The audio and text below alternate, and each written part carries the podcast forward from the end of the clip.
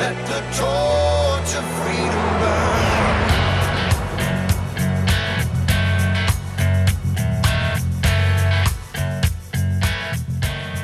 President Calvin Coolidge said, "The more I study the Constitution, the more I realize that no other document devised by the hand of man has brought so much progress and happiness to humanity.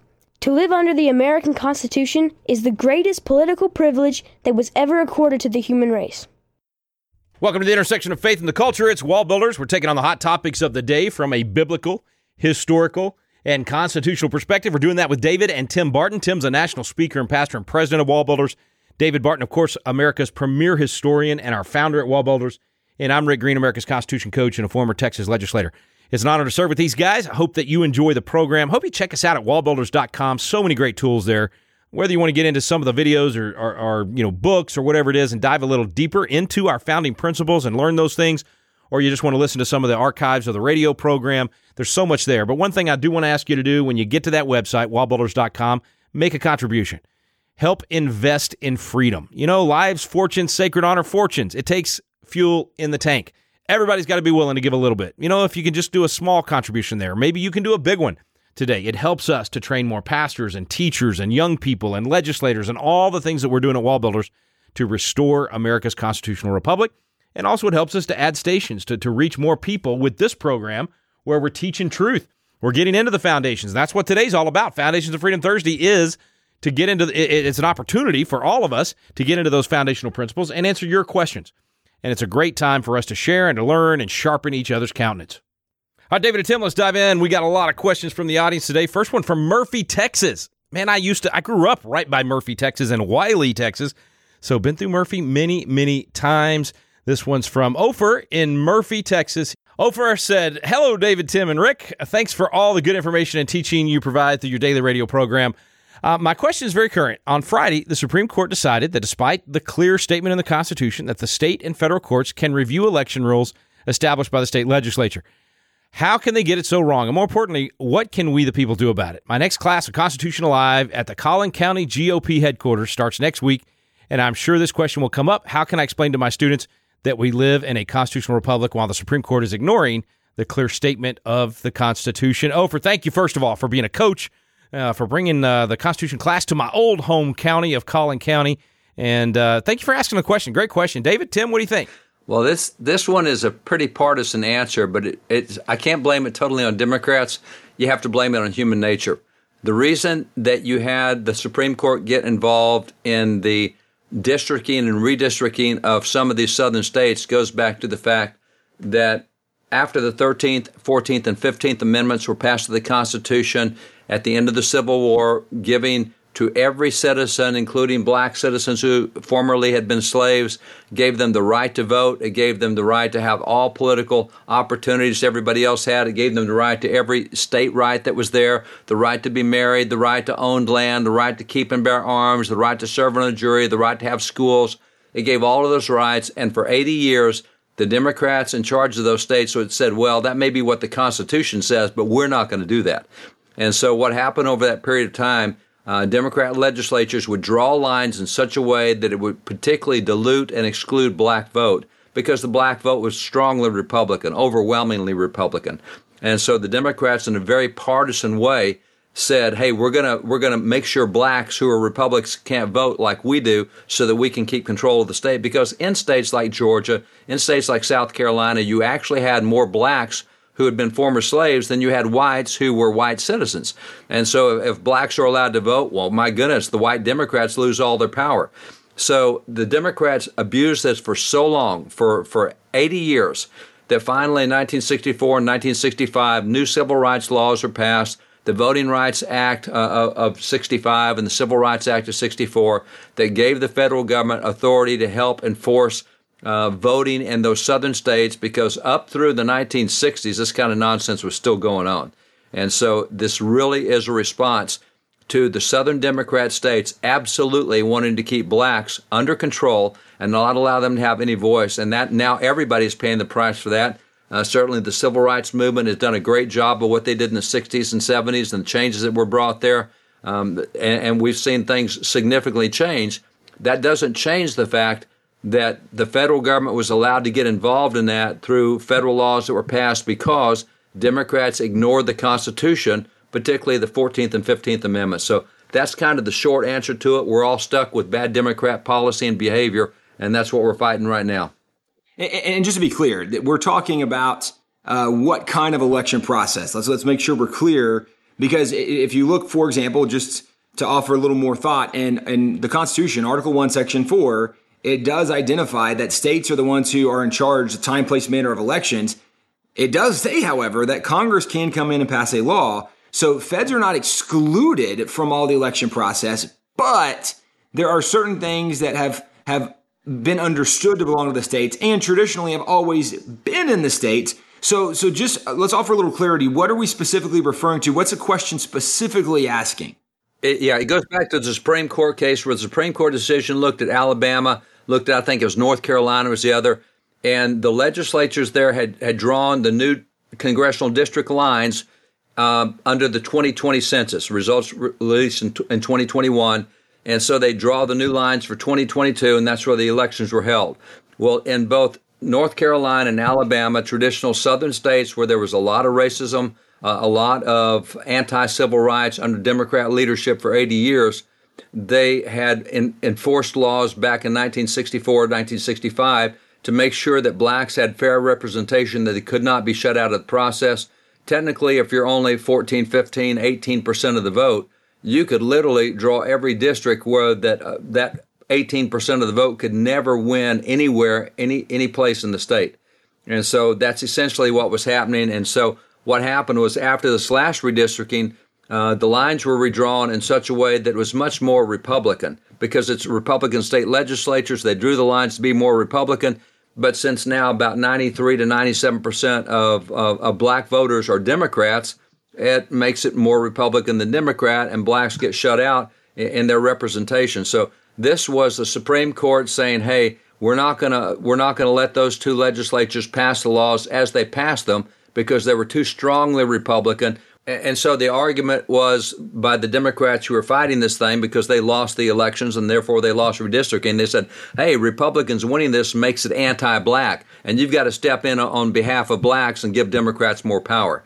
And so it really is a partisan kind of thing that went on over race, but race became an issue because of the way Democrats did things back for 80 years. So that's really what these two cases are about. It struck down the congressional districting maps done in those two states, and the legislature has to go back and draw lines that look a little more fair for all races, not just Republican versus Democrat.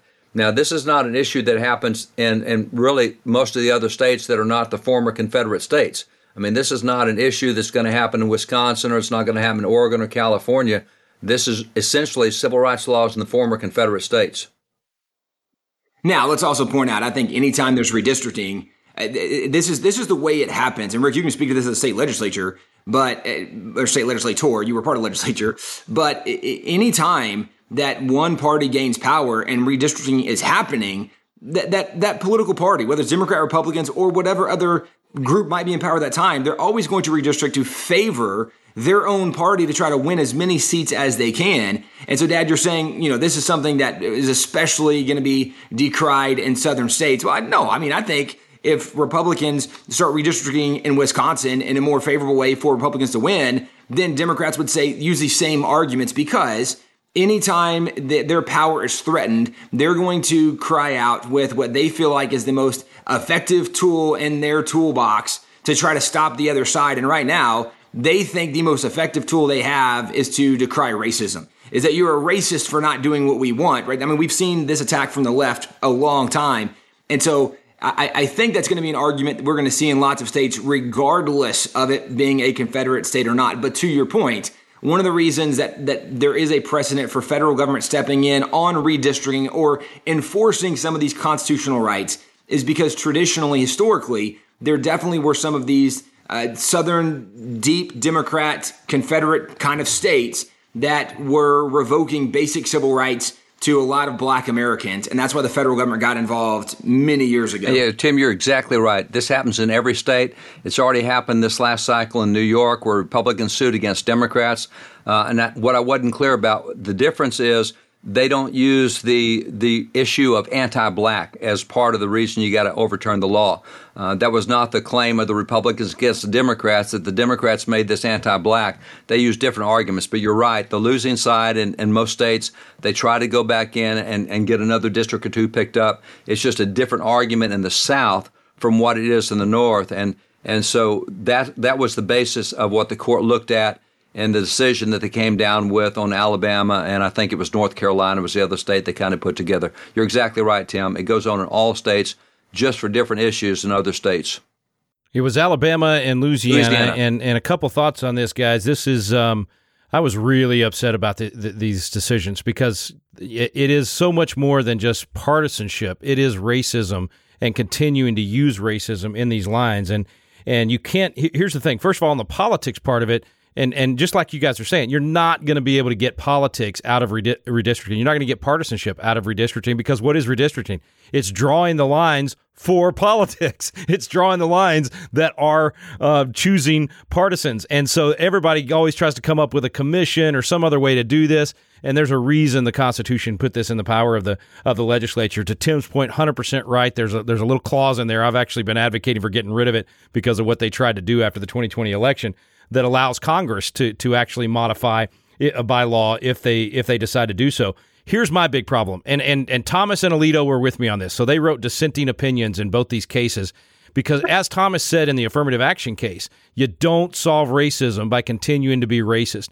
And these decisions are all about being able to draw lines to guarantee that someone is elected not on the content of their character, but on the color of their skin. To judge the results of the elections based on the color of the skin of the person elected is racist. So I think this is such a step backwards, what the court has done here. They should have left it to the states.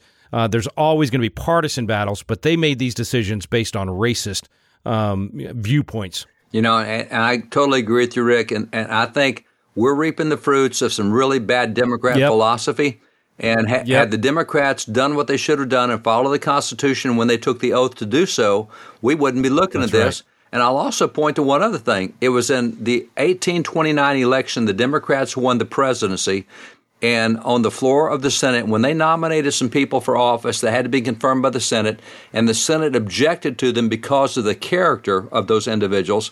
The Democrat Senator Marcy from New York, he said, well, to the victor goes the spoils. And that became the new mantra of the Democrat Party. If we win, we get to do what we want to do. And too often Republicans say, hey, we're going to do the same thing to you guys you did to us, which is just as wrong. And it's got to be on the content of character, not on the color of skin or any other superficial demographic.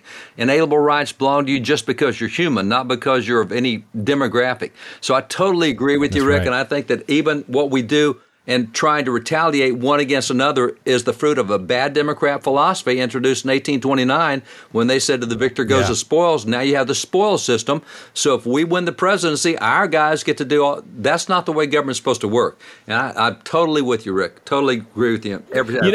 And that's an important point too, David. You know, just the lack of morality and lack of ethics and lack of being honorable. You know, there used to be a time where Republican and Democrat, you duked it out, but you came together and you could logically discuss things and say, hey, this is best for the state or best for the country.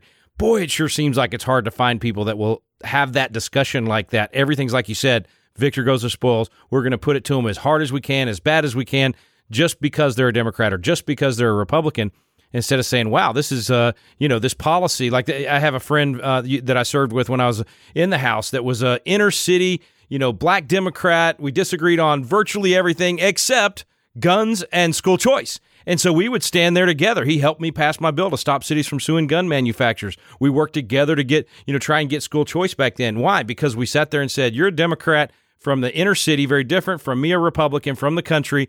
We have different ideas about a lot of things, but on this, we agree and we can think logically. Boy, I wish we could see more of that today. You know, that spoil system mentality, whether it's partisanship and polarization, I was struck. We'll have a new book coming out later this year. It's The American Story. It's the second volume, which is Building the Republic, and it covers the first 7 presidents. And I was really shocked to see the negative impact that Andrew Jackson had in many areas, not the least of which was that spoil system. But this is a stat I found that really shocked me, is if you look at the first 6 presidents, And that's 40 years of the presidency. You're going from George Washington all the way through John Quincy Adams and 6 different presidents for 40 years. If you look at all offices that are federal offices, in 40 years, those presidents replaced only 74 individuals in 40 years. So that is an average of 2 individuals a year. Jackson gets in, and in the first year alone, he replaced 1,000 federal employees with his people. It went all the way down to the local postmaster, and they issued an edict that says, you know what, if you're a local postmaster in the South and you don't want to deliver mail that has abolition stuff in it, you don't have to do that. You do the mail the way you want to for your community. And that's the spoil system, where that now you're not looking at anybody's merit, whether they're competent. You're looking at whether they're your follower and whether they're going to move your agenda forward. And Rick, the time you're talking about where the, you know, Democrats and Republicans would link hands together and find common ground, man, at the fact that you're an R or a D today is all the polarization you need, and there's going to be no central ground. And I take a lot of that back to Jackson, quite frankly, but you're spot on, Rick, with what you're saying. So interesting. He weaponized the postal system. So, I mean, basically, yeah, politically weaponized, yep. The postal system. Wow. All right. Well, we're going to be looking forward to that second book. Let's take a quick break, guys. We've got a question from, get this, Walla Walla, Washington. All right. We'll be back in a moment. You're listening to Wall Builders on Foundations of Freedom Thursday.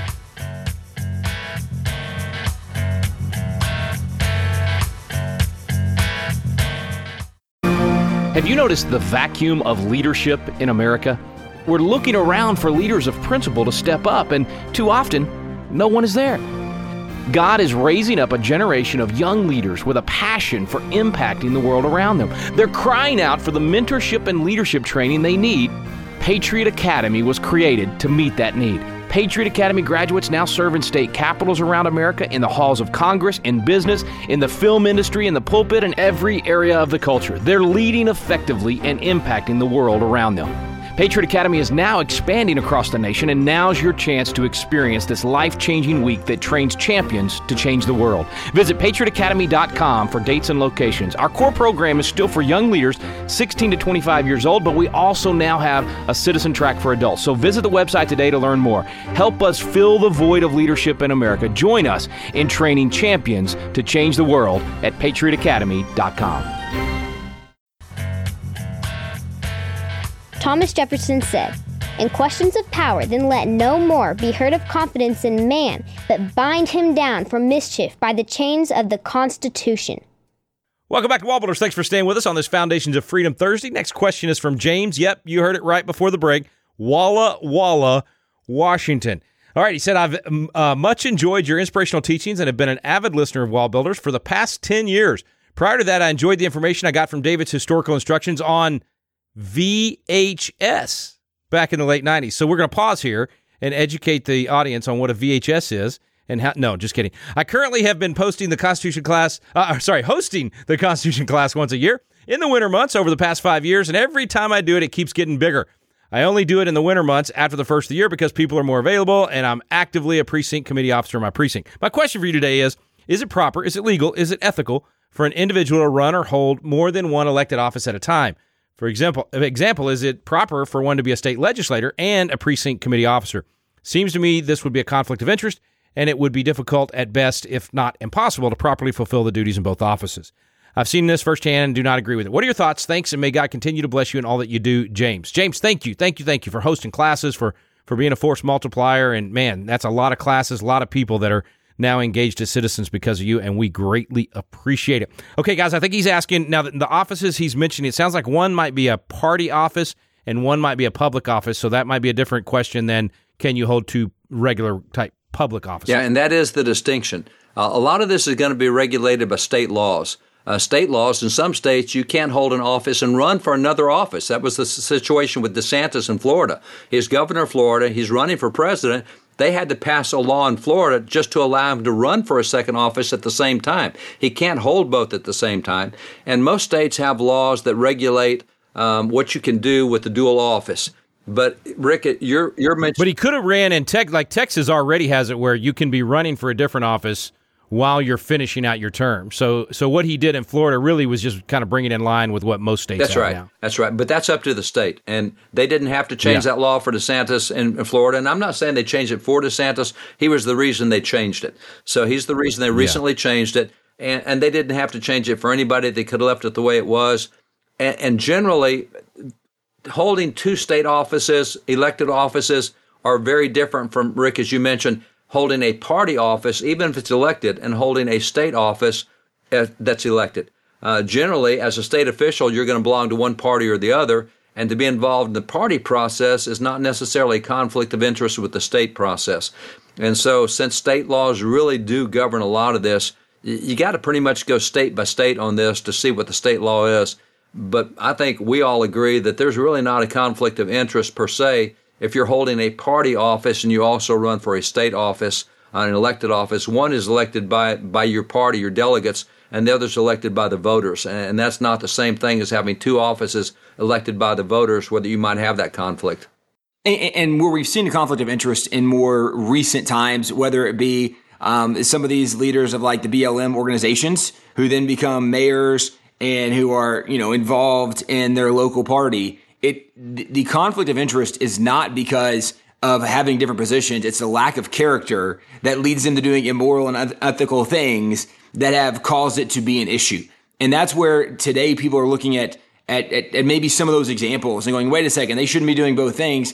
Well, if it was a person of character and integrity, those are different offices. And right, you can do two things at once, right? It's like where this is a ridiculous example, but as a sports guy, right, is it possible that for someone, could they be an assistant coach for a team and still they're a referee at other games, right? Like, can you do two things at once? Well, yes, you can. And as long as you're not refereeing your own game, right, like that's not a conflict of interest. You can have two positions at once and it not be a conflict of interest unless you don't have the character and integrity in those positions and you make it an issue because of your immorality, your lack of ethics. And I think that would be the only time we would see there being an issue, but the issue is not the positions, it's the lack of character and ethics. Yeah, and sometimes it can be to the benefit of, say, a local county maybe, if their county commissioner or county judge is also, let's say, a precinct chair or a delegate to the state convention or, maybe even a state chair of a party. Sometimes it can be to the benefit and work well. And like you said, it very much depends on the individual. I do remember, just a little fun history for everybody here, another Barton, not you two, before you served as vice chair, David, there was a big convention fight. It was one of the first conventions I ever went to, and it was a big convention fight between a friend of mine named Tom Pauken and a friend of mine named Joe Barton, who you guys know, who's not related to you, but he's a congressman.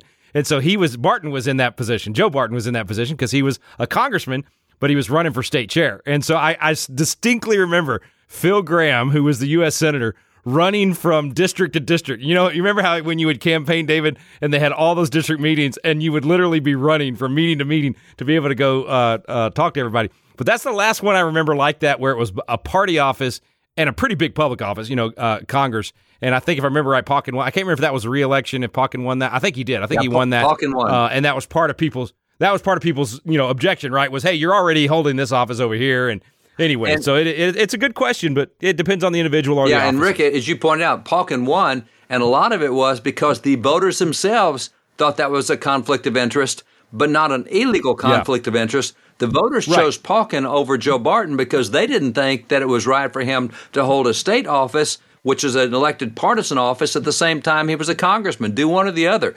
It's like you're trying to make a monopoly out of politics, let somebody else get involved. Right. And that was kind of the belief was, spread it around and let other people get involved. But that was the decision of the voters at the convention. And back in those days, I'm going to brag a little bit. Back in those days, Texas had the largest political convention in the world.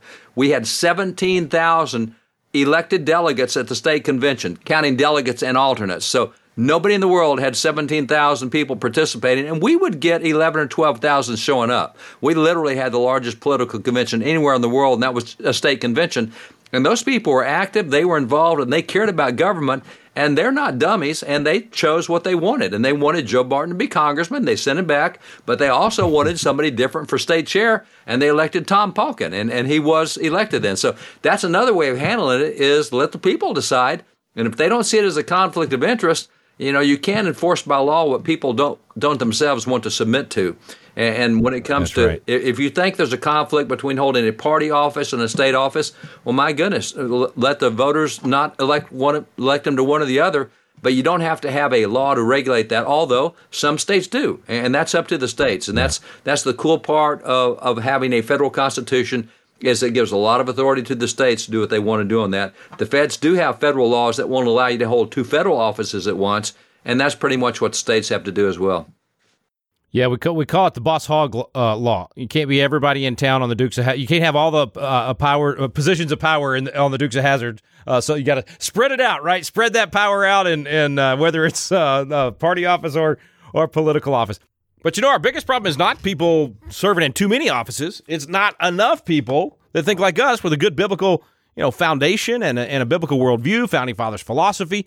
Not enough people like us even serving in one office. So I hope that today, actually, after you get more of these foundations, after you learn from these questions and we go back into history and we study these things, I hope that you'll be motivated to do more, that you won't just sit on the sidelines, that faith without works is dead, that you will take your faith, you'll live out your faith in every area of the culture, including how we treat our neighbors and what our society looks like. Get educated on these things. Get more information at wallbuilders.com. Take our biblical citizenship class. Host that class. Become one of our Constitution coaches and host those classes in your home or at your church.